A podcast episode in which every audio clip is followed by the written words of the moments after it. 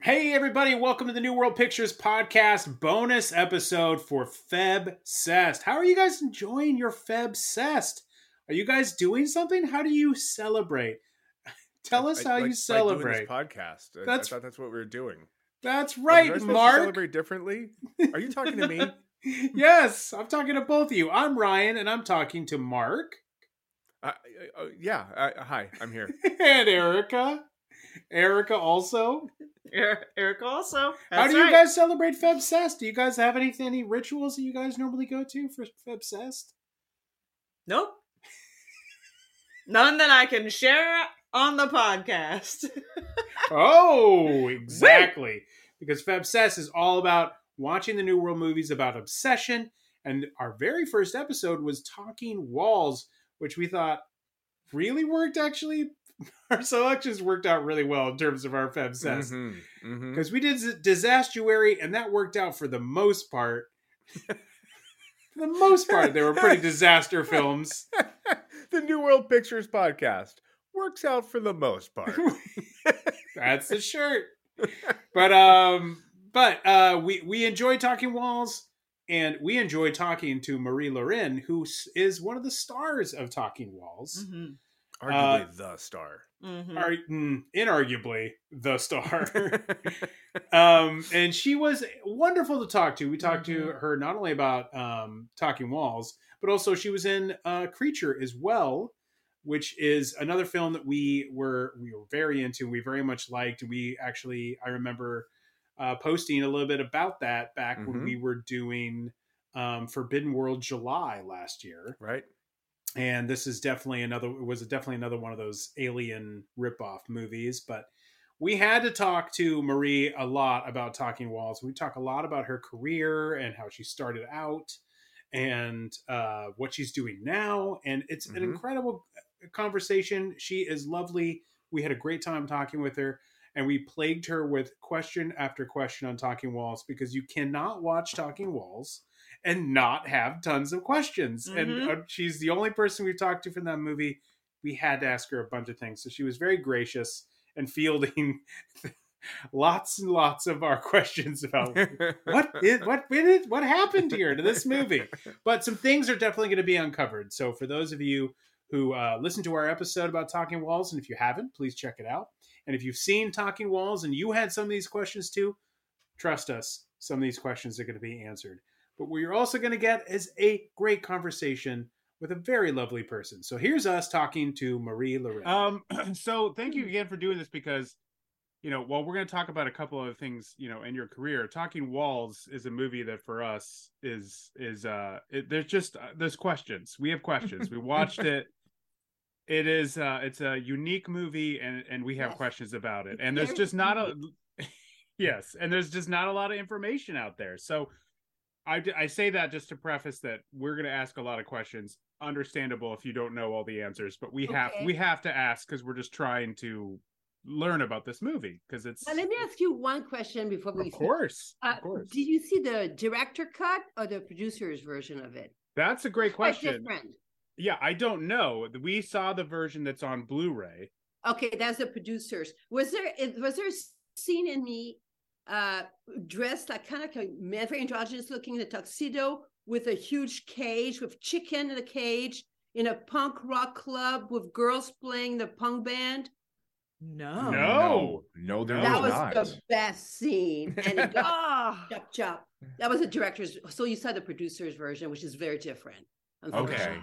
Well, is that's a that is that the version? Is that the version that that was essentially released on VHS? Is that the one that the, did the the, direct? the director's version was never released. I think they we- they went back two years later and did a more sh- uh, pickup shots and changed things around, and that's what you saw. Okay, okay. Wow. Well, then uh, we have questions about that. But let's start. let's start though at the you know for for you. Let's start in the beginning. You grew up in Quebec. Yep. And you do always did you always want to be an actor? Oh, always, always. I mean, like I said in my bio, I I, I was obsessed with puppets. It started with puppets. And like and Jello pudding and this special offers. If you sell a bunch of empty Jello, Jello pudding boxes, you get a really awesome cardboard, huge puppet theater of puppets. Nobody in my family ate Jello, but I talked them into buying Grandpa, Grandma, Aunt's Jello pudding, and I got my puppet theater, and I oh my god, it was amazing. Wow. Yeah, That's Oh. an int- it's an interesting marketing plan for Jello. Yeah. Eat I'm enough Jello, sure- get puppets. Yeah, I'm not. Yeah, I guess. I, well, I guess it worked. I mean, Yeah. I guess it worked, right? I mean, I, yeah, I entertain the kids in the neighborhood with that, and great. and they start writing little scenes, and there you go. That's how my love for theater and acting uh, happened. And also, I went to convent with nuns, and but we had a movie club, and once a month on Fridays afternoon, we we we would watch a movie in a big auditorium. I cannot believe the stuff they showed us in a convent. I was 11 years old when I saw the original version of Romeo and Juliet. Mm, You know, uh-huh. the- sure, the the Zeffirelli version. lusty, naked, and Mhm. all that with nuns. yeah. Wow. The- Wow. And Yeah, what, did was- they know that that was coming, and they were just they thinking, well, care. oh They wow, didn't care. It was the 60s, you know? So Yeah, of Mm. course. yeah, I thought it was curious when I s- when I watched that version in high school as well because there was. I mean, we were secretly all excited because we knew there was nudity, but you know, you know. Um, you're not like telling all your buddies, "I can't wait. We're gonna watch Romeo and Juliet today. It's gonna be awesome." But Woo! So, um, did you do anything? Uh, and did you do theater or do anything in Quebec before you moved to Los Yeah, Angeles? I was or- involved in, you know, in the plays in school, and I always got cast as a boy. I Hmm. always played the boy's part. I don't know why. I mean, but I played the boys. And then uh, my family was very, very uh, m- much against me uh, becoming an actress because Hmm. it's considered. I mean, you could be a, a musician, you could be a, an artist, but actresses now, it's you know, no- Wow, interesting. uh, Okay. shoddy lifestyle and all that. So I went to Laval University and studied sociology uh, with plans of later on, you know, uh, sociology because I fell in psychology because it you relate to studying, you know, the world we live in. And then as an actress, I can, you know, maybe find it useful.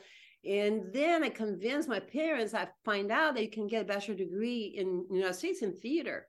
Mhm. So I convinced them to to I transferred to USC where I was majoring continue my studies in sociology and minor in theater. So when you finished Yes. school, did you just start auditioning for things? No, when I graduated from USC, I mean, I, I, it's funny that I, I could barely speak English. I could read very well, but I was totally oblivious how bad how bad my English was.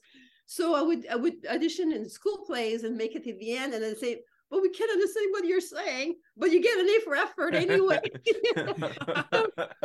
So after I graduate, I went back to Quebec for one year, and uh, I got I got engaged to an American I had met at USC, and I got in a beauty con. I won a beauty contest. It was not part of the plan, but it happened, and it was amazing. Actually, for me, it was very helpful. Sure. And uh, it was Miss Quebec, and it was first round for Miss Canada. And because it was the year that Quebec was supposed trying to uh, separate from the rest of Canada through a referendum, we had a team of journalists from uh, Radio Canada who followed the pageant. Mhm. And they were rooting for me to win. So when I lost, next day on newspaper, Miss Quebec lost because she's from Quebec. So it became a political thing. And I got tremendous exposure from that talk shows, or TV shows, radio shows. They want to interview me. So I sent my resume uh, to agents in Los Angeles, very naive, you know, in this, and ignorance is bliss. I had bachelor degree in sociology in Miss Quebec, and that was it. And I got, I got a lot of response. It was Ah. amazing. So I flew back here to get an agent, and uh, I remember I knew I just had names. I, I didn't know who they were, and I remember telling my my friend LA was an actor. I said, "This this guy William Morris Call, is he any good?" So I told you I was Love like, dumb, dumb. so I met with William Morris and say, take dialect classes, get rid of your accent, and we'll sign you well. I never got rid of my accent, and I'm not with William Morris. So but you did you did sign with some agent, right? yeah, I Because did, you- and uh, I was extremely lucky. After being in town for three weeks, uh, my first job was guest starring on Three's Company, right. and I was Wow. signed. Yeah. I, I didn't know what Three's Company was, and I, I I was not nervous because I didn't know how big of a deal it was. But they basically Mhm. they kept calling me back and back and back and back, and then end up the big, the big, you know, trope table with all the executive around the table, and I found out they were they wanted to put me in as a regular on the show. So I was signed as a regular on the show. Unfortunately, it was the last episode that Suzanne Somers did that I did. So they went in full. pa- Mm. She quit after that. They went in full Mhm. panic mode. They felt I was obviously not a Suzanne Somers replacement, and uh, they went looking. They they dropped my contract and went Mm. looking. Hmm. Yeah, but that was How- a great way to start. Sure. Yeah, Absolutely. absolutely. How was it working on that show? Oh, it was amazing, unbelievable. John Ritter was just, oh my god! And they, they were all so giving, and they were they, they knew they thought I would be part of it. Like they say, welcome to the family. Mhm. So, and it was the only episode that was shot in one take, like a play. Oh, wow. No, no, no pickup shot, nothing, because the uh, writer strike was really, really on the corner, so they were all Mm. afraid. So we shot it really fast in one take. Wow. And there's only one episode that you ended up doing? Yep. Did you And then ever from- get to talk to Suzanne Somers and ask her, "Hey, I had no no rapport zero with her. None. okay, It was got me it. and the cast that did not talk to me. Everybody else was extremely welcoming, but we had no. And I was very shy at the time, so I didn't Sure. want to, you know. Mhm. Yeah, sure. that makes sense." And so from there, you did a bunch of uh, uh, t- TV appearances, Yeah, right? yeah, like I did a Love Boat right after that because they wanted to promote me on ABC because it, that would become part of, of Three's Company. So they created this part, this guest star part on Love Boat for me, the French Canadian girl pen pal. And uh, I, I met Aaron Spelling and said, "Okay, you're, you know, you got your episode. That was that easy because of Three's Company." Mhm. So I, I, I, I didn't pay my dues at first. I did it backward. Yeah.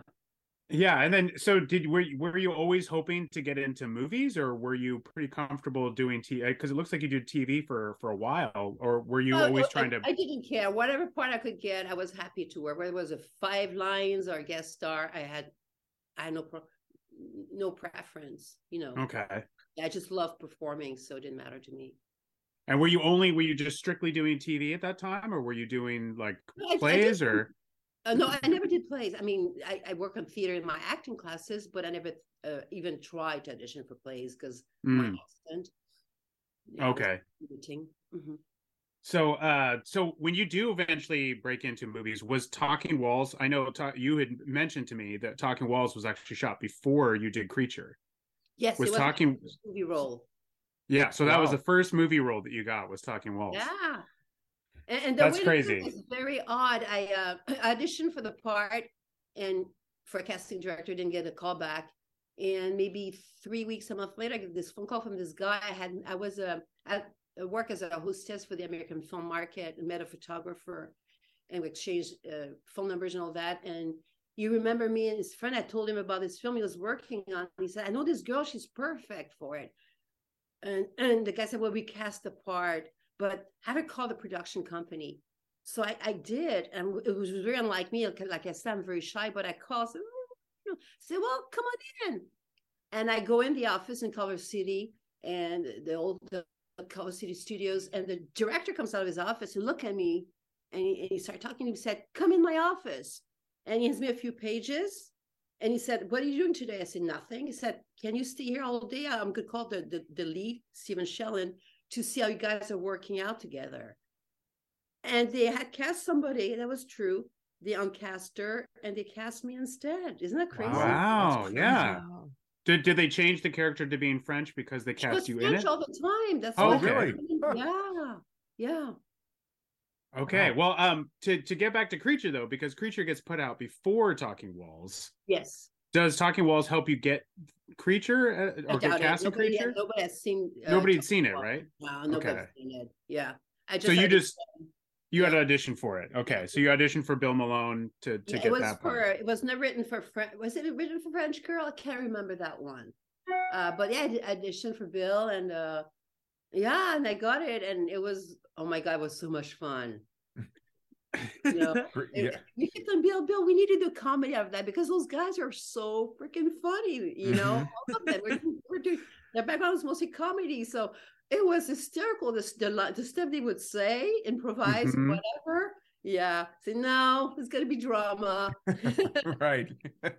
It is a really good cast. Uh, oh, really, amazing. and it I does seem like you guys are having a great time doing it. You just, really did. Yeah. despite the fact that you're like shooting uh, in this warehouse in Burbank, and it's like hot.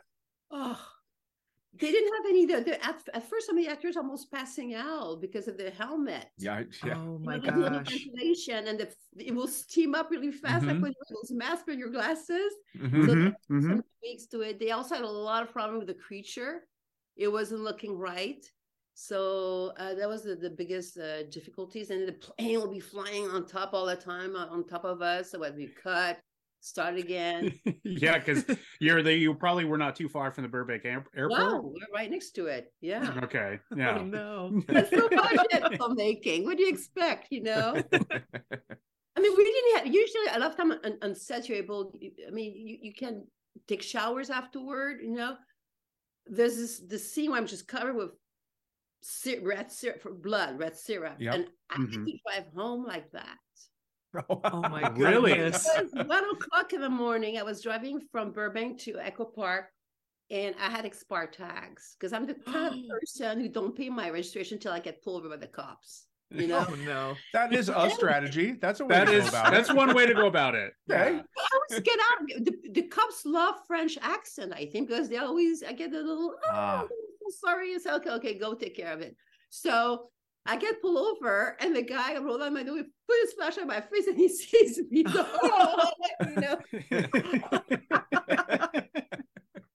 Did you have to explain what you were doing, or you? yes, yes. He laughed. Of course, I didn't get in trouble. It's a, go home, take a shower. You know. Uh, yeah, buy, yeah. just pay for those tags. Saved Yeah. by the fake blood. Yep, yep.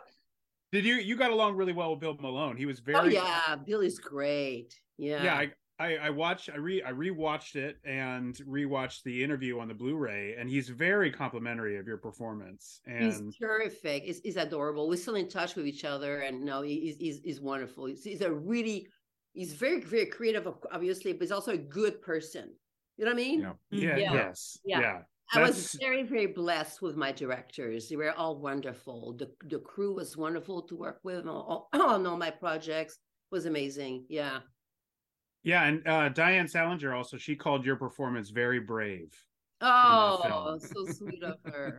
yeah in the on the blu-ray because she was like talking because there's nudity involved and she Yes. was like uh, so she was very happy her character does not get nude in Well, let me tell you the story about the nudity because it's pretty funny. We we have two scenes where there's nudity in it. This one, this one with my my co-star, and and we somehow the producer we're not con- we're not happy with with the way we're doing doing it, and we were both looking uncomfortable. Uh, his wife was literally about to give birth. So it, it was not his thing to be rolling the hay with some girl when the wife is in labor pain Yeah. he was just a terrific, really sweetheart. And I'm thinking, and he was like, you know, really, we're both, and that made me feel uncomfortable too. So they said, well, one more, let's try again. And finally, I said, you know what, this is enough. And I told Bill I have this idea about the scene where basically I am the aggressor. He doesn't have to do anything, you know. And I wrote the scene and I showed it to Bill. Said, "Yeah, let's do it." And there was a scene on the planet where I'm Mhm. right running around naked because that's what zombies do. Do and and he's wearing this the full helmet, you know, the, the and he Right. just then I rip his helmet out. Done deal. Yeah. wow wow so okay so that was all your idea too so That not only was my idea. Yeah. Yeah. Yeah. Yeah. I, I will say we have watched a lot of zombie movies over the years, and I've never thought about the fact that you're right. A zombie isn't going to care if they're clothed or not. Correct Nope. That modesty is no longer a part of a zombie's It's repertoire. gone. It's long gone. Yeah. I have learned something new about zombies today. So thank you. And Bill got did a, did a great job directing. The light. I Mm-hmm. want. I wanted something artsy. So it was really the way it was lit was really. I wasn't. I didn't feel it was explicative the way it was shot. It was really beautiful. Right, blue light right. and all that. So I was very happy with the way he did it. Yeah. I thought the entire well, I mean, I've always kind of had a soft spot for the movie, but I do love the way it's shot, and I love the way you guys, the whole cast, really commits to this movie because I, I mean, Yeah. they some of them uh, some of the actors admit in the on the Blu-ray that like the sets like I mean it looks good on film but like when you see it in real life like it looks pretty chintzy and you know it's made for a very low budget so Yeah. uh, but but everyone committed 100% to the movie and I feel like yes, sometimes you could you can make a movie that's low budget like that worse by not committing 100% Mm-hmm. and just sort of going well I'll do what I have to to get my paycheck but this one's not going to be anything right but everybody you kind commits of, of said you were looking forward to go to work in the morning because it was Mhm. so much fun. You know, it was like being in Disneyland. And then And- this Klaus Kinski. Yeah, I was about to ask. Yep. Yes, Klaus Kinski. He he has a bit of a reputation for being difficult to work with. He, Was he, he- wa- he, he was very rough on some of the actresses. I was very Ah. fortunate because I spoke French Okay. and he spoke French and I was not American hmm and he despised Americans. So he didn't do anything inappropriate to me, didn't touch. He, he- he was very charming with me just because of where I'm from. Yeah. Okay. But I have no bad stories to tell. I mean, I had vomit on him. Yes. Yeah, yeah, Yeah. yeah. And you guys fight. You have a fight Yes. scene. Yes. So I was fun. wondering, is he easier to fight with, or is Burt Reynolds easier to fight with? Like, which one would be? Is, Oh, that's a, oh, you did your homework, don't you? Oh, oh, yeah. Oh my god, it was very different. There was no stunt coordinator. Me and, and Klaus was just go for it. just going know? for it. Okay, I wonder. When I fight, I, I like to do it for. I mean, I, it helps me as an actress. I uh, tell the guys, don't be afraid. Just squeeze me hard. You know. With Burl, Burt, we had a. Oh my god, the stunt, very very famous stunt coordinator that directed that episode. Hal Needham. Hal Needham directed Yes. that. Yes. Yes. It's a it's an episode of B.L. Stryker. Is Yes. the TV show that that yes, Burt thank Reynolds was doing My at the brain time. is Yeah. frozen. It's too No, no, it's it's like an ABC movie series that also included Kojak and Columbo and then B.L. Stryker. And that was that, that was very special to me because I am the biggest klutz in the world. I hate sports. I'm really bad at it, and I was always the last girl to be picked up in the basketball team. And, and I was totally mm-hmm. traumatized by that. It's mm-hmm. so humiliating. So when he came to me, he said, "Do you want to do your own stunts, or I'll have a stunt woman?" I said, "Oh," and I started telling him a- about my sub stories. He said, well you kind of build like a dancer." He said, "Let me, let me, let me test you." And he told me that I was a natural. I couldn't believe it. That's the biggest Wow. of my life. You know, I don't need therapy anymore. Thank you. You know, Right. and he, he, he had a cowboy hat on, and he Mhm. put in my head. He said, "Practice kicking the hat with like this." So when Burt comes to you, you the punch, uh, pretend there's a hat on your head. Huh. Oh, that's really smart. Ah. Wow. Wow, good Yeah, And then technique. out to fall, and and so I did my own stuff, and that was really something else. Yeah. Now, was that one of like the, also one of the first scenes you'd really had with Burt? Because he, it's most of the movie. It's like you're you're sort of In on your own. Yeah. you do like he's watching you, but you do you're kind of off yeah, doing it was your own the, thing. the first scene, which was toward the end of the of the Yes, schedule. right, right. Because you were like the bad, you were a bad girl in that. Yeah, I was a princess dash terrorist, but I got to wear real Chanel clothes. Ooh. Yes, and they let me buy it like really cheap, so that was it. Now, was this was that a role um that you got after Creature? Because Creature was Oh, did yeah. well, right? I what mean that happened? Yeah, I, I I got that role way after Creature. Was that thing, and because my daughter was already born, so it was like 1992. And I got a phone call from my agent, and she said the producer of this TV show saw your hitchhiker on TV two nights ago, and they want you for the part. Oh So, wow, okay. Pack your suitcase. You're leaving for one month for Palm Spring. Yeah, had, didn't read the script. Nothing. They just Really? it. But that was after you'd done that episode of Hitchhiker. Did what Yeah. what did Creature open any doors for you that you know of or Um, I don't know. I really don't know. I think maybe more the hitchhiker Mhm. Mhm. uh than future. Yeah. Yeah. Now you said you would oh, obviously we we as we just talked about you did Talking Walls before you even did creatures. So Correct. when you got that part early on, this is your first movie role. What was the script like when you got to read Talking Walls? Was because I, as you said, you guys reshot. So what was it like initially? It was Uh. I mean, I loved it because it was so creative. It was very segmented like. It was all little vignettes because it's based on the book on somebody's real story. The motel tapes. Yes, yes, and uh, I, I thought it was wonderful. And then um, Stephen Verona, the director, who had did Lord of Flatbush before, which was a big deal of a, for an indie movie, was Mhm. just wonderful. Uh, and the producer, I think his name was Phil Waxman. Just, they were great, and they right. they took me uh, when I did the thing for the clothes. They took me on the set and showed me the set. It was unbelievable. But you know, Stephen was is an artist, a real, a real right. artist, Right. And- like a Oh painter and a God, photographer. It was so visual. It was amazing. And that those, I remember that make those big because each room is a fantasy room. Right. Mhm. Mhm. So they went crazy with the colors and and and the props. It was it was really wonderful, and I really thought, oh, that could be a great cultish indie movie based, you know, based on the script and what I see here. And this this past as a director of Lord of Flatbush, Was it more of a drama, the script at the time, or was it more of a comedy? comedy, comedy, definitely, Mhm. yeah. Okay. Yeah, because in, when we watched it, it definitely came across as like sort of a dark comedy, Yeah, kind it of cultish. elements. So yeah, we were very curious. Did it did it read like that? Did it did it My when you character was- finally saw it? Did Yeah, you feel mine like it wasn't was true to your? um my relationship with Stephen, but everybody, all the other characters who who uh, are in the motel, it was very, it was like really comedy, like edgy. Mhm. Yeah, yeah, I mean, they're really pushing the envelope with, with some of the scenes. Uh, so it's too bad you didn't get to see the director's cut.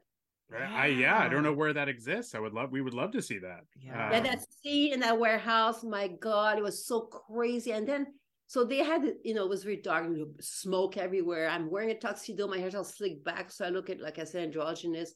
They had, they built this huge cage with a female punk band in the cage playing Wow. throughout the scene with chickens in the cage with the women and a bunch of hipsters on mopeds circling me as I'm having a major breakdown to, to Stephen. Stephen Shellen is filming me, and I'm having I'm losing my shit. And all those those people on moped are circling around me. In the back, the girls playing the guitar, the chicken. It was amazing. Wow. Was it was it supposed to be a dream sequence of some kind? That was real. really It was supposed to be real. It was one of those avant-garde club that were really big in the 80s downtown Right. LA. yeah Mhm. Those warehouses. fascinating. yeah.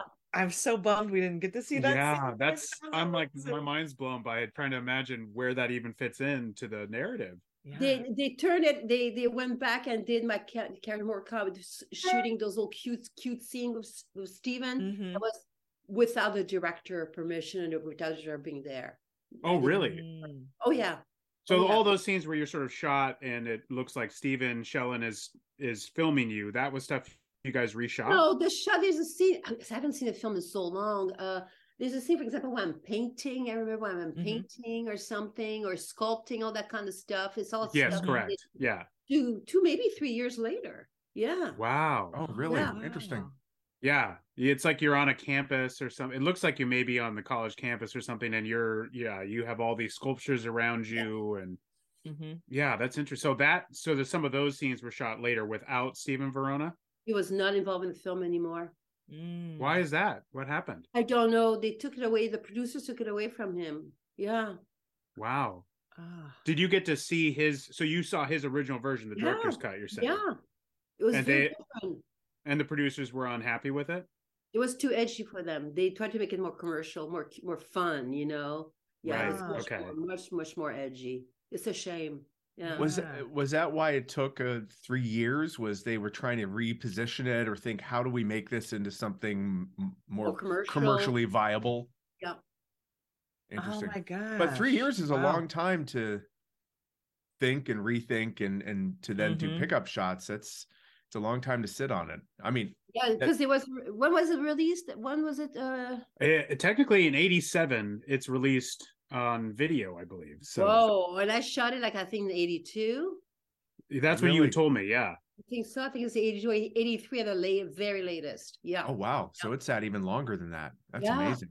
Did you do it very close to doing creature was it sort of like talking walls and then you went into creature or was there time in between No, because I did uh, t- t- Talking Walls in 82. I did a creature in 84. Okay. So, 84. And then right after that, I did a Hitchhiker. Got it. Okay.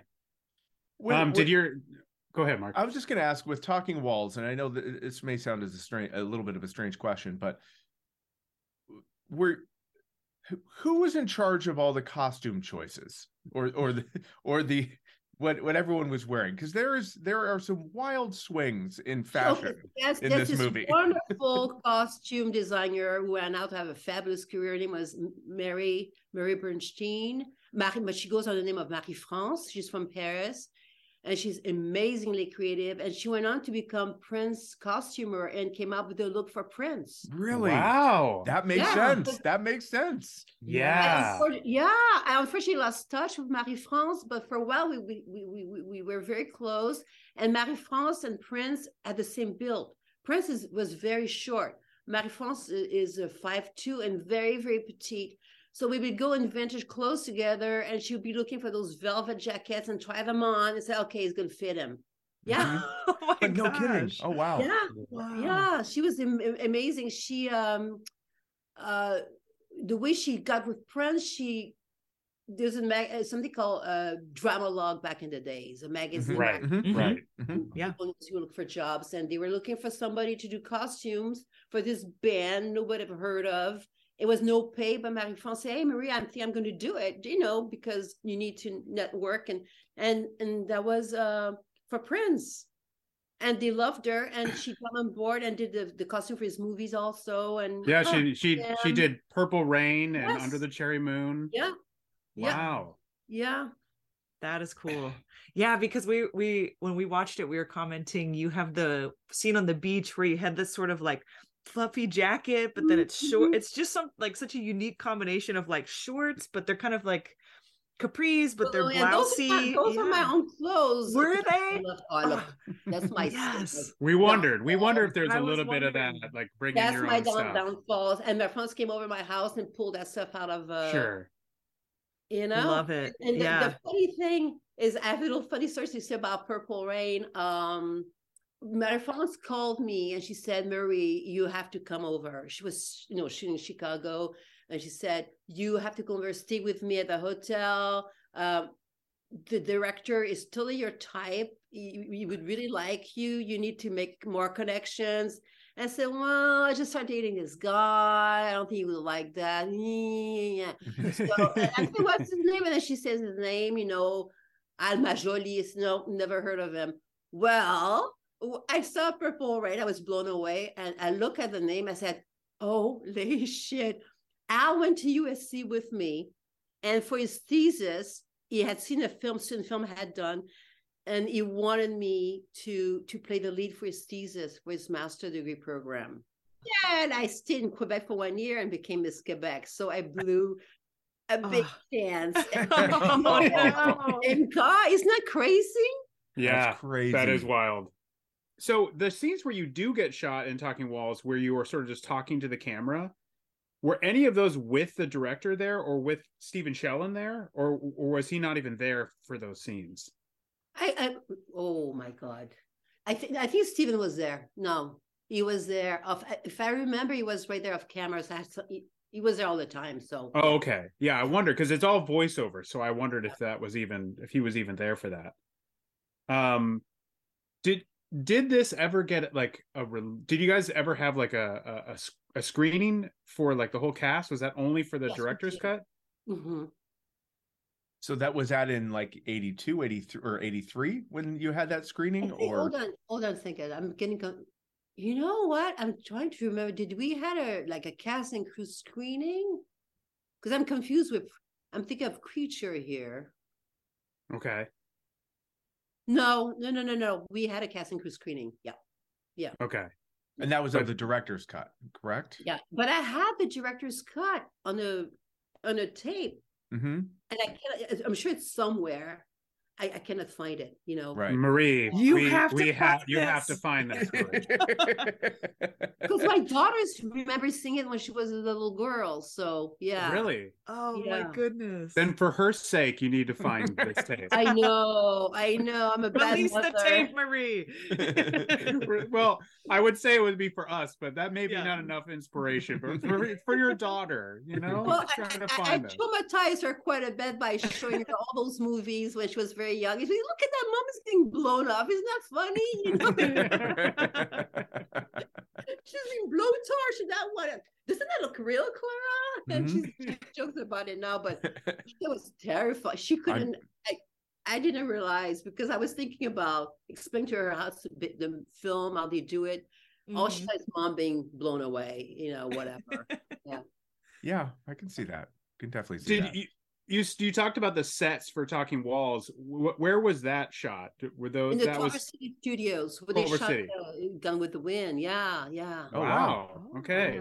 Yeah, they It's probably great. mention both those titles when they give a tour, but uh the set design was amazing. The costume and set, the, the people that uh, Stephen uh, Verona uh, surrounded himself with were very, very creative. That's how I, I had really hopes for the. You know, I, I think I suspect that if that film was done now instead, and, with the Mhm. director's cut, that it might have had a good run from film festivals. You know, because they're Mhm. so edgy, you know, and Mhm. forward. You know, um, and it, it, a lot it- of it an MTV music video, and it was shot Yep. in '82. That's what I thought when I saw it. hmm. Right. Right. By edgy, you mean is it just just because of the subject matter, or was it because it was filmed with these punk clubs because it had that sort of Everything, more? the subject matter, being a peeping tom, you know, uh, the way it was visually shot, hmm Mhm. everything, the whole package to me was, and maybe it was a downfall. That's why the producers were panicky and said, "This is too wild. We cannot release that." Yeah. Huh. Okay, and you and you so you sort of shot a, shot a little bit on location, but mainly in those sets. Did you ever shoot at the Tropicana Hotel? That's where they Yes. or motel. That's where Yeah. they shot the exteriors. Yeah, we did. Wow. I, I'm trying to think of the scene. What, what? Yeah, what scene did you do there? Do you remember? But this is there's a scene where uh, Sybil Danning is laying on the Yes, right. She's on. Yeah, by the pool. Yeah. Yeah, yeah, they shot there. I was there on, on you know on the set because I was there every day. So yeah, Did And you did that- you meet what's- Sybil Danning? uh, I didn't talk to her. No, I mean, she didn't say much in the film. She was only there for like. Did No, she, have? kept, she kept Yeah. on her own. Yeah, Did she just know the director, the producer, yeah, or she, something? she knew Stephen. Yeah, Okay, so he just brought her in for the day, Yeah. just to yeah. This might be a question for you, Ryan. Although Marie, if you have Oh. a, if you have anything, when you say the producers, was New World involved at the early stages, or did they pick it up later? Right. Uh, that's a great question, Mark. I don't know, Marie. I- would imagine uh, that I don't think this got a theatrical release, from what I was able to ascertain. I don't think it came out in theaters. I think New World released it on video in Newell '87. was not involved at all. Uh, So I would imagine they just picked this up and then put it out on Yeah. video. yeah, But um, I and I I don't think it had a huge budget, so it probably wasn't super expensive to to pick up. I would think. it was very, very. I, I don't know what a budget was. It was union, a SAG, but okay, so it had that going for it. That's good. uh, it was a very small budget. I'm sure. Yeah. Hmm. Yeah. So did you did you see any of the reaction once it did get released on video? Did you? No, uh, I I wasn't to be honest with you. I wasn't even aware that New World. I purchased the, the film. That's why when you guys contacted me, I'm thinking, why, why New World? What do I have to do with that? I didn't know.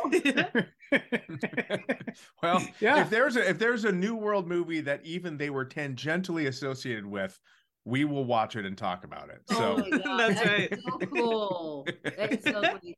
So no, I didn't. I didn't. I mean, I tr- I try, and I think it's the best thing. A lot of actors do not look at read reviews, and or, Mhm. you know, I I don't. I mean, I- because I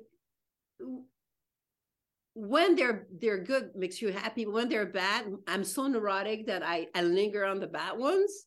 right. You know, and I don't even Mm. think about the good ones. So for me, it's not healthy to go there. So I, I Mhm. don't Sure. look at anything. And I understand for It's just a matter of self preservation. It gets really because Mhm. you put everything. Nobody goes out there to make a shitty movie, right? Or be a Of shitty course. so Right. you put so much of yourself into that as a filmmaker or an actor or whatever that it's people are brutal. Mhm. People, especially online where it's anonymous, you know, Mhm. you know, people are just vicious. So I don't look at any of, any of that stuff online. Yeah. Did um did Stephen Verona uh, talk to you a little bit since you had a sociology degree? Did he consult you a little bit about the script for Talking Walls since No. it's sort of No. about a sociology? No, I know. And I was like, I was like a horse, you know, you know. no, I kept my mouth shut, you know, you know. okay. okay. This is Did what you I had. I was very shy. I, I changed Mhm. a lot as I got older, but Mm. yeah. did you stay in touch with Stephen Verona? I know he's he's No, I did not. I know he passed away. yeah, he did. Wow. Yeah. Yeah, I was really sad by that because he was a great guy, but no, we lost contact, and I I got out of the industry. Uh, um, the, the thing I did with Burt Reynolds was my last thing. Um, in '92, because I, I got out for personal reason. I was in a very abusive uh, marriage, so I had to take take take care of myself, my daughter, and and um, I got out of acting because I needed a, a steady income, and I used my degree to work in mental health in with Mm. abused children for 20 something years. Oh, And I wow. Wow. it. It's amazing, endless stories to tell about that. And then I got back when my parents passed away uh, in uh, five years ago. Within a year of each other, I realized life is short, and I quit my job and decided to go back to acting. Yeah, and you've Right. uh, done several movies. You've also also written some movies. Yeah, Uh, I mean, a- right now I'm living. I'm really excited because I'm living for Paris. I did a feature called The Uncanny, which is a supernatural thriller Mhm. that deal with suicide and depression among women. And uh, I wrote it with my daughter, and I produced it. I played the lead, and she directed me. It's a SAG movie, and we shot it in 2018. We we we dealt with post production during COVID. That was Oh something my else goodness. Mhm. I bet. I I bet, bet. yeah. and now it's in starting um, a run in film festival. So it's playing in Paris, International Paris Film Festival, and then Wow. we're in London. Then back here, we're going to uh, Ohio, and then to England again, and to Scotland. So five festivals so far. Great. That is wow, that's awesome! Congratulations. Thank you. It's wonderful. Wonderful. Um, if I if I can, can I ask you a little bit? Your IMDb lists like that break. So I'm glad that you. I was going to ask you about that. So thank you for for telling us that. But then there's a movie in between, like you know, B.L. Stryker, and then your return to acting, which is Burial of the Rats. Oh no, that okay. That was that was a long, long time ago. It's a dear friend of mine, Dan Golden, who did a lot of uh, did a, work a lot as a director for Roger Corman. Right, right. and uh, I'm very close friend with with him and his wife. And one day I was with his wife, and she wanted to bring him lunch on the set, and he he was doing that film, and he said, "Oh, I'm short of rat women. Do you mind to put on some rat costumes?" And we- I was just said, Dan, don't give me credits for that. You know, we're gonna ask. You know, yeah, put a rat woman for half a second. You know, so that's that's not on the resume.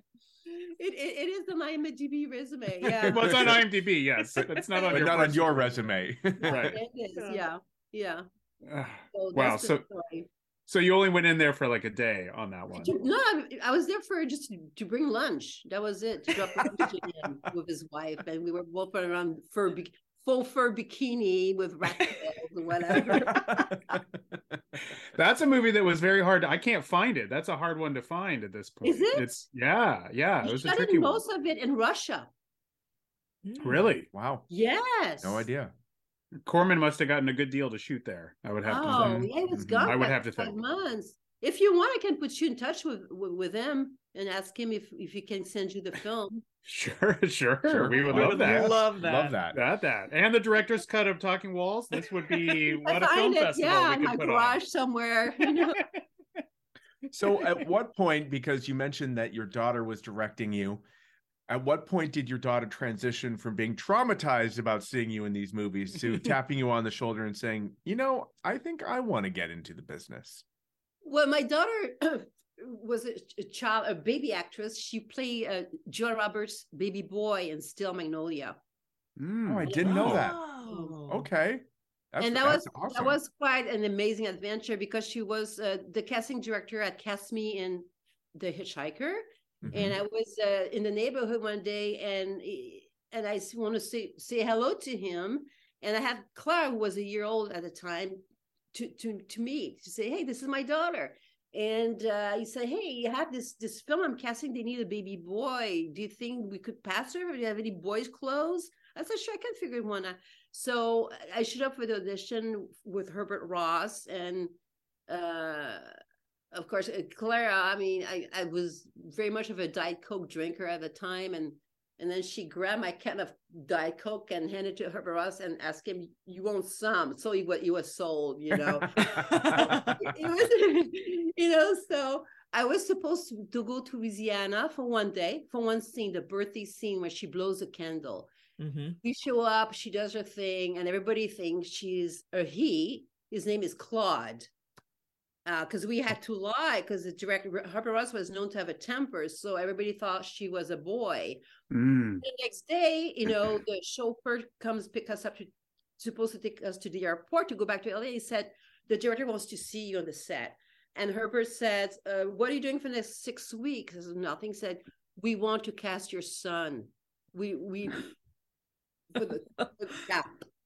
So I'm thinking, oh my god, how am I going to be able to pretend she is a he for six, you know, six weeks? hmm So I go, I tell Joe Roberts, don't change diapers on camera, you know, and Sally Field. And everybody said, oh my God, oh my God, because they're all afraid of Herbert Ross. So everybody knew, the crew, everybody knew, and they kept it a secret. Wow, for for like six Wow, weeks. For six Yeah. weeks. Yeah. Wow. Oh my Did goodness. did you ever did he ever find out? I don't think he ever did. I got a beautiful a letter uh, sent to me from him and the producer. Was it Philip Starr? What was his name? And then they sent me a tape of the uh, uh, cuts from the film, the, the rough cuts, as a souvenir. And they told me that Claude was a terrific little actor. And no, I don't think they ever found out. Wow. We'll cut this part out. We won't. Yeah, we'll we cut won't. This part He's a out. big we can't fan. let him. We He's can't big let him fan. know yeah, killed. so you can't talk about it now. so Speaking of taking things from the set, did you take anything from Talking Walls outside of keeping your clothes? no, I, I did. Oh ah, darn! You didn't take a sheep or a big shoe bed. No, no. Did you read the book too that Talking Walls is based on? No, I did not. Shame on me. I should have read it, try to find it. Yeah. Is it good? I don't know. I I, the, the- Oh. I was trying to look up like how much of it was because it's only based. I think the, the the sections of of of the book that would be used in the movie were the sections that, uh or perhaps just the idea of the people, the couples in the themed rooms. But I couldn't I couldn't tell because there's not much about this book. I couldn't tell whether the book was sort of comedic, whether it was written by a guy who was a journalist. So I didn't know if this was like him legitimately recording couples or I I you know I just didn't you know I can't find anything else about it so so uh yeah so I just was curious if you knew anything about the book No, I don't. I wish, and I wish I still had the original script. I mean, I kept it. I don't know where it's at because, uh, yeah. Yeah those scenes when you re when you reshot and you came back were the were there scenes written or was it more like improvised It was written, but we did a little bit. I think it was a lot of it was just improvisation, doing small talk, and yeah.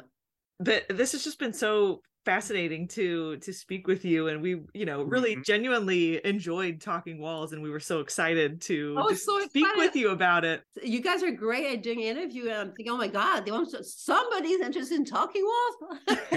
Finally, it, it is uh it is a very curious movie and so that's the thing like we were fascinated by it we were confused by it we Yeah. were when know, we say it's a fascinating movie, that's not a veiled insult. It yeah is- no we it is really we thoroughly enjoyed it, and it's fascinating and curious. And I think Yeah. part of that is, and we touched on it, so I I don't mean to go over already covered territory, but having the setup in the beginning, talking about the motel, showing all the characters, it's very fantastical. It's funny, but then there's, and I think this is the the producer's cut. It becomes very serious, Mhm. and you you kind of are wondering well which way are we going with this Yeah. um but that's what makes it so that that's what we were so It's- fascinated by that Yeah, and it I makes can it very only unique. imagine that's what the producers got scared of because Mhm. you're saying it was this very edgy artsy film so and and that i think still comes through even with their kind Yeah. of their voice on it and their modifications that edginess comes through and that's what's been so great on our journey with um new world pictures and our podcast like uncovering these films that for the time it, it had to be just such an amazing um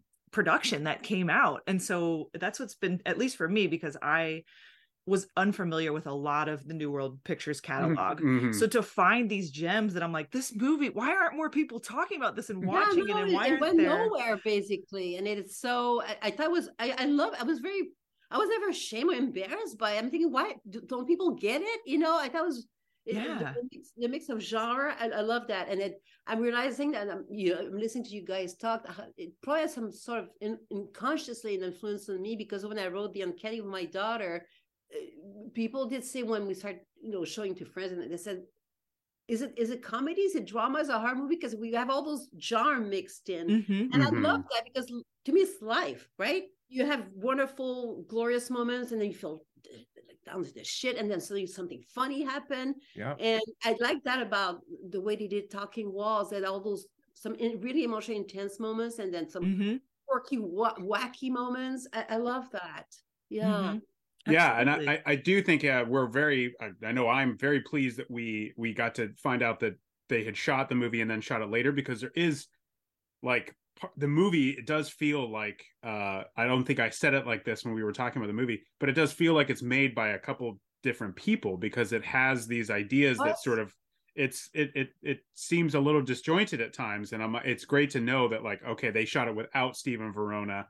That's very interesting and and and because I mean it does feel a little like why if you're doing this why this you know so there Mhm. there's a little bit of that going on in that movie and I, that's what uh, again as we're saying kind of makes it really fascinating as a Mhm. film but it's it's just got all these different layers and textures and it's because so many different people had their hands on trying to figure out what Right. it was I, I wonder how many editor they used. I, I don't know. Mm. You know. that yeah yeah yeah i wondered about that as well because i i know that um the guy that uh wrote um pretty woman was a director or was an editor on it. And he was a yeah he was a young guy at the time. And he uh he is also listed as a creative consultant. So i wondered if he had a lot of input because as you're as i mean we were wondering that at the time we we watched it. And then from what you're saying they went back and reshot different things i wondered if he was involved in that like i don't eh, you know do you know who directed those extra scenes when it wasn't Stephen Verona Oh my god, I can't even remember. This is all. I'm embarrassed to admit it. well it's been a long time it did your it, that's okay i barely remember what i did last week so yeah it's, The it's, producer, it's I think the producer was. I cannot remember.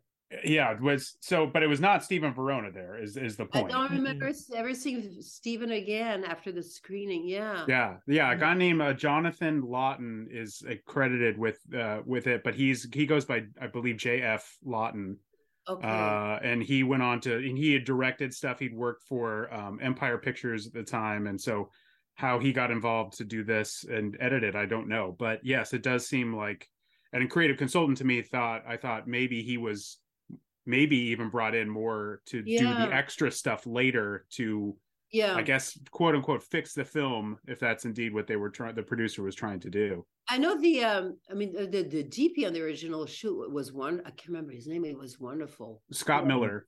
Scott yeah Scott and I think that was one of his first thing he did the Yeah, it- Yeah, it may have been. Yeah. Um d- a couple last questions. Do you remember working with Barry Primus? And what can you tell us about working with him? He did do a, a few things with um with New World, so like that's why I, you know, wanted to ask about working with him. yeah, he's a him. but- terrific actor he's very very he's very good friend with Robert De Niro he's part of those Mhm. New York actors I think the actor studio and all that he's yeah he's an amazing he's really good amazing actor yes Um so is that is that the next movie that's coming out for you, The Uncanny? Is that the or Yes. So, but because I see on your IMDb that there's a couple other projects that are sort of We're, upcoming. we're that- working on, on something else, but uh, we don't have any money for it. We're just writing it, you know, level Okay. four. But Uncanny is something I, I produced. uh, Right. because And a dear aunt of mine passed away, and that left me a small amount of money that I didn't know was coming. And, Claude wanted to be, she had been an actress, wanted to be a director instead. And we talked film school. It was either USC for one year or let's do a very low budget movie. And we thought, let's do the movie. Yeah. Sure, Oh. absolutely. Yeah, isn't that crazy to how, is, how expensive school is? It's No. ridiculous. Oh, yeah. It's ridiculous. Oh yeah, and USC is you know it's it's a it's a good amount of money. that's We- high we- up there. Yeah, It's we we insane. all three of us have kids that are going to be in college sooner than later, and Oh, uh, so ouch. yeah, Yeah, It is, it's uh, awful. Yeah. yeah, yeah, a little nervous about that, but hey, and that's great that you're working with your daughter. This is that's so Oh, cool it's too, amazing. right? It, it's unbelievable experience. And you know, I mean, she lives together uh, here right now because the boyfriend broke up with us. So she, before COVID, she moved back here. And you know, daughter mothers. I don't know if you have. Do you have a daughter? Yes. How old is she? She's 12. Okay. So, but you know, I'm like, I'm looking for my lipstick and I know I can find it. And she has it. and she you know, stupid thing. We start bickering about it. Okay. Mhm. But Mhm. as co-writers, it was amazing. We got along way better as creative than as mother-daughter, if that makes sense. Wow, Mhm. wow, Yeah. Yeah. so I would write, we would decide, we did the storyline together. Uh, we decide which scenes to write, and then we would write it in a different room of the house, and then trade the computer, the laptop, and the other person would review it and do note corrections or whatever, give notes. And um, for her it was more difficult than for me because it's very hard for her to watch me go in a very dark place as an Mm. actress. For me, it's like, hey, it's fun. I love it, you Mhm. know Mhm. but the, the the part was very demanding basically i go down the rabbit hole it was she said really hard for her to see that Mm, mm. and then we That's had cool. We're we're excited to see it. That Mhm. thank you thank you and mixed like i said mixed genres got a lot of dark humor in it and we were really nervous about it because when you deal with depression suicide people might say whoa humor but i had so much uh, experience working with teens they were suicidal and i f- you Mhm. know um i felt safe going there Yeah. and when we had our screening for the cast and crew and their friends they laughed at all the right places so that was a Oh, that's awesome. That's great. That's a great feeling. yeah yeah yeah and uh we hope to it opens up also discussion q and a's afterward with um sort of taking away the shame about talking about suicide you know what i mean Mhm. Yep. it's not something to keep hidden you know you should feel comfortable to, to approach subjects like that um but yeah it was it was amazing experience it was crazy crazy crazy because it's a period piece we go back and forth with the past present Oh, cool. uh, which was pretty crazy. We wrote it in 2016, and the the mother of my co-star in the film, she dies of the Spanish flu. Oh, Wow. oh, Wow. The odds. Yeah, you yeah. This is Her death is the impetus of the whole story, and it was from the Spanish flu. And we, Wow. we shot in 2018. Wow. so very so it's good it's gonna pay off now. Now you've had all these years that'll add an extra layer to it. And totally, totally, and uh, depression, suicide, which is now getting so out of hand. you yeah. know? Mhm. uh, since COVID. So our timing was rather spot on. Mhm. Yeah. Mhm. Yeah. And and the next movie that you're trying to get funding for that you're writing, is that also in like a genre film or is that like Uh, it's it, it it deals with uh youth in LGBTQ uh, residential treatment facility uh, during the AIDS epidemic in 1992. So it's uh it's about my life when I work as a counselor. I was the first Mm. heterosexual staff to be hired in a group home for LGBTQ kids have been taken away by the state for abuse by their at home. When Wow. they were gay. I didn't. Uh, uh, they would beat them up or whatever. Yeah. So Mm. they live in, in those group homes and we also had kids with full-blown aids we were the only one in the country taking kids with aids wow. Wow. That uh That was intense. Yeah, it's that sounds it. intense. yeah. And again, it's a mix of genre. There's there's really been a lot of humor because working with teenagers. I mean, the stuff they pull is unbelievable, but also a lot of very very dark things Mhm. going on. Yeah. Well, on that uh on that no- on that sober note, um, um Marie, thank you so much for talking with us. Mhm. This was Oh, it amazing. so much fun. It was totally worth it getting up early, taking a shower, put my makeup on. I'm glad we Well, could make thank that you. worth it. I'm Thank so you so much. Yeah, this was great. Thank you so much. Um, yeah, like I said, when we watched when you watch Talking Walls, you you can't help but have questions, and there's just nowhere Mhm. to look. So it's so great that we were able to Yes, connect with you, you. and be able to find out some some aspects of the movie. You know, you know, now now you're piquing my interest. I will want to come back from my trip. I want to watch it, the, the, and and see the which moments were added to, and I will send you an email let- letting you which scenes were the. excellent, excellent. Thank you. Be That That would be amazing. Yeah, please, Yeah. please do, and find that director's cut. We would love to see it. You know, Yes. I'll for your daughter's sake, For your Clara's daughter's sake, your daughter. uh, but thank you again, and it was so great Thank meeting you. you. Yes, thank and yeah, we wish you all the best, and uh, good so luck much. with the It was a- such uncanny. a pleasure. The Oh, uncanny. y- the uncanny. So hopefully, uh, hitting uh, festivals now, and hopefully getting distributed uh, sometime in the near future. Yeah, Okay. exactly. All right, thank you so much. And that's it. That was our conversation So with Marie fun. Laurin. She's lovely. She's so awesome. great. Yeah. And really, I, I I want to express how much I also really enjoyed Creature, and Yeah. I, Yes. I know we were here to talk with her, or uh, the the point of the interview was to talk with her about Talking Walls, but I could have just as easily spent an hour talking with her about Creature uh, Mhm. because Mhm. this was one of those movies that showed up as part of uh, our Vinegar Syndrome subscription, Sure. um, and I really like that movie. She really uh, goes all out in that movie. she So- does. Yeah. Mhm. and it's one of those funny uh, you know because i do try to use Letterboxd i'm not always so so great with it but i try to use it every time i watch a movie and i when i first watched creature because we got it from vinegar syndrome as you said and i hadn't seen it before and i watched it and i was like yeah that's pretty good and i rated it and watching it again for this interview i went back and re, you know did another entry for it and i rated it higher like it's it's actually only gotten better to me like i watched it again and I looked at a lot of people's reviews. Some of the people that we have had actually as guests on the show that I follow on Mhm. Letterboxd that are like, not so good this one. And I'm like, I'm only loving it the more I watch it. Mhm. yeah, I'm only can I it may be eventually five stars for me. I don't know. I'm loving the more I watch it, the more I fall in love with it. So Mhm. you know, uh, yeah, uh, uh, and and hey, same goes for Talking Walls. So the more the more we watch it, so uh, uh, I hope you enjoyed this conversation. We have two more weeks of Feb Febsessed. We're going to be talking about Torment, 1986's Torment, um, and so we're going to be talking about that next, and then we are going to have a special Torment reunion with some of the people that worked on that film. Earl Ghaffari, John Penny, and Scott Alexander. So you're definitely going to want to check out that episode. This is an action packed Febsessed as only Febsessed could deliver. oh, thank you for that's listening to only this. a made up word can deliver. a made up word and theme. That's what we do. We hope you enjoy this episode. Give us a five star review if you can. Also, check out our website, newworldpicturespodcast.com. You can find all of our episodes there. You can find our merch there. You want to find anything else about us? You want to find our uh, socials?